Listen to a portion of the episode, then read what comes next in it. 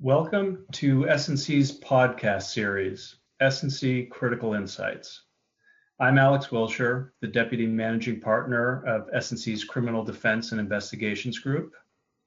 With me today is my partner, Aisling O'Shea, who's also a member of the firm's uh, group. Hi, Aisling. Hi, Alex. Today, Aisling and I will be talking about changes that the U.S. Department of Justice's Criminal Division announced yesterday to its guidance on the evaluation of corporate compliance programs. The Criminal Division initially issued the guidance in April of 2019. The guidance is intended to provide to Criminal Division attorneys instructions about the factors they should consider in evaluating corporate compliance programs when deciding whether to pursue criminal charges against a company. That also includes when those prosecutors are considering whether to impose a monitor and any associated monetary penalties.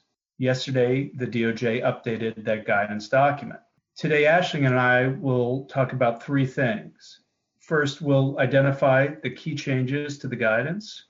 Second, we'll unpack what the department may be attempting to achieve or to encourage with these changes. And third, we'll talk about the types of things that legal, compliance, and other professionals at companies can be thinking about in light of the points of emphasis in the new guidance.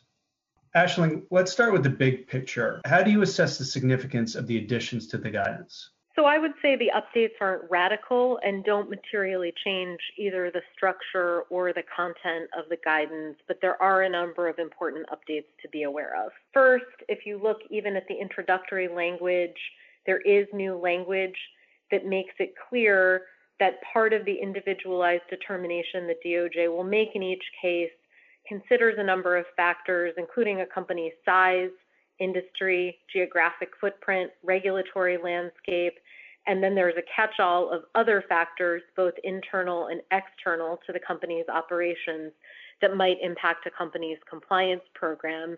And I think now that we're still very much in the throes of the global pandemic, it is important to see the DOJ noting that there are factors external to a company's operations that could have a significant impact on the operation of a compliance program. I think it's also good that DOJ is acknowledging that the differences in company sizes and circumstances should relate to how prosecutors maintain expectations of a company's compliance program. To the extent that there is an overall thematic focus of the changes, and I think not all of the changes fall within this focus, but I would say that the focus is on evolution and continuous improvement, as well as testing how program elements actually work in practice. Thanks. Sticking with that theme of themes, here's another question for you, Aisling. Last December in 2019, the then Deputy Assistant Attorney General made the following public statement. He said, quote, it is a legitimate concern from the white collar bar and in particular the corporate community that a compliance program will be evaluated with perfect 2020 hindsight, with an eye on the misconduct and then thinking that the compliance program didn't work. That's not the standard. We want the companies to invest in remedial compliance measures and to talk about how far they've come based on the lessons learned. That is an important message from senior DOJ leadership. Do you see any of the new additions to the guidance seem to be following along with that theme he articulated? I think they very much do, Alex. So, for example, there is an emphasis on understanding and instructing prosecutors to try to develop an understanding of why a company has chosen to set up its compliance program the way it has, and why and how a company's compliance program has evolved over time. Again, going back to the theme of evolution, as well as the specific recognition that non US regulatory requirements can impact the way a compliance program is structured, which I think is the latest in a series of changes to DOJ policy that attempts to address various potential conflicts in the law, along with the, for example, updates to the Yates memo made in 2018 that recognized that companies could still get cooperation credit even where foreign law forbade them from providing certain relevant information to the DOJ. So I think in this increasingly globalized enforcement world, it is nice to see the DOJ recognizing foreign law considerations and here that there may be non-US regulatory requirements driving elements of compliance programs that may be inconsistent with the expectations a US audience would otherwise have.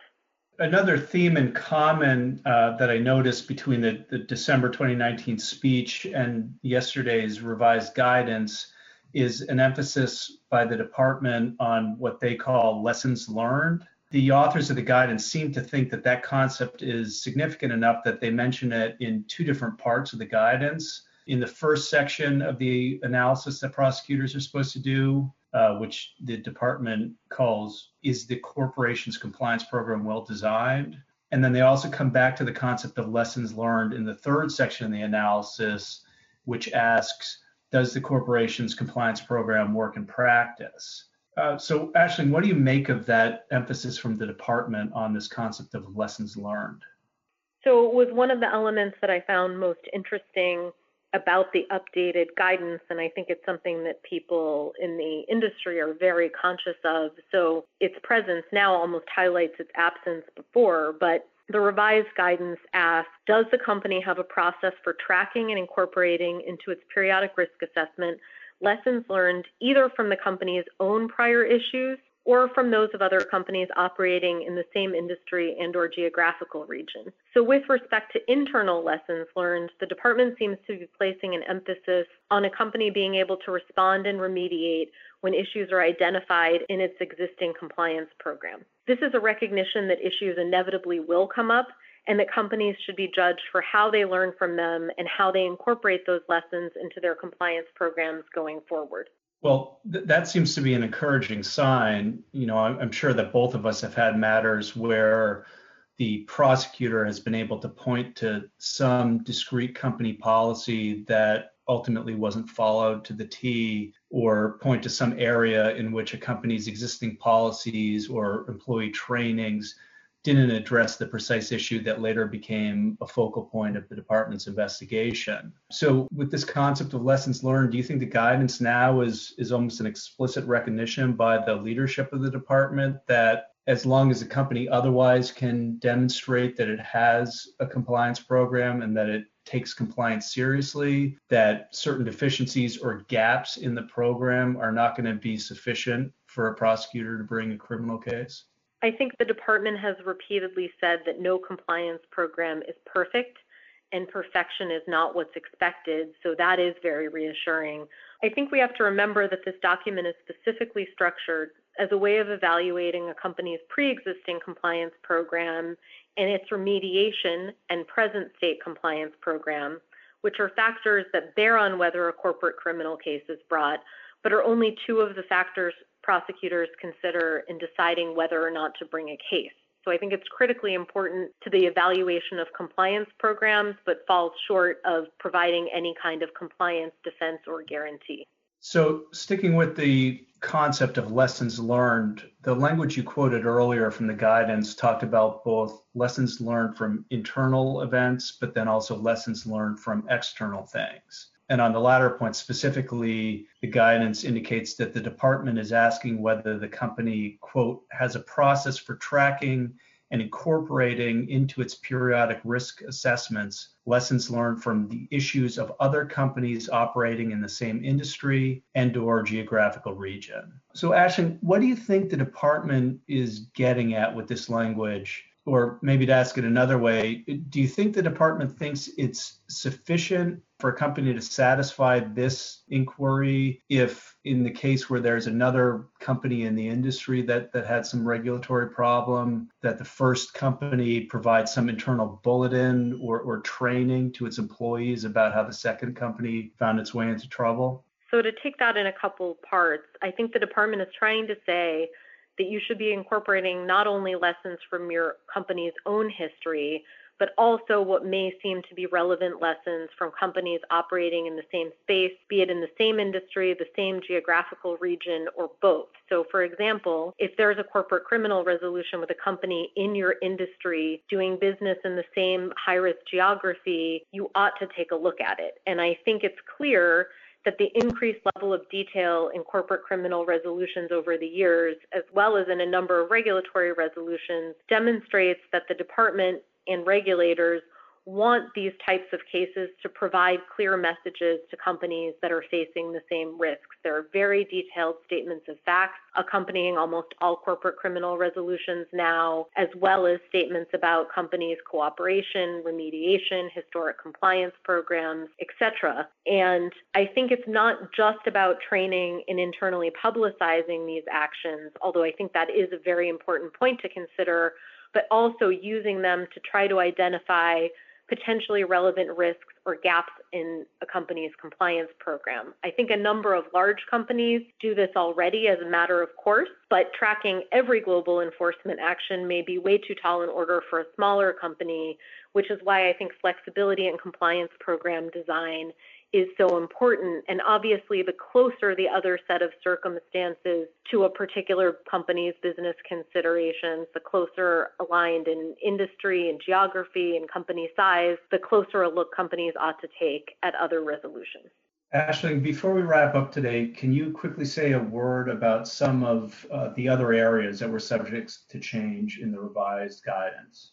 Sure. Just quickly to tick down a list, there has been, as I mentioned at the beginning, an increase focused on testing and the practical application of programs, including access and actual usage. For example, how are policies and procedures made accessible and how often are they actually accessed? If you're conducting a training is there an opportunity for people to ask questions if they have them? How are whistleblower hotlines used, tracking cases and testing cases to try to determine whether people in the company are aware of and actually use their hotlines?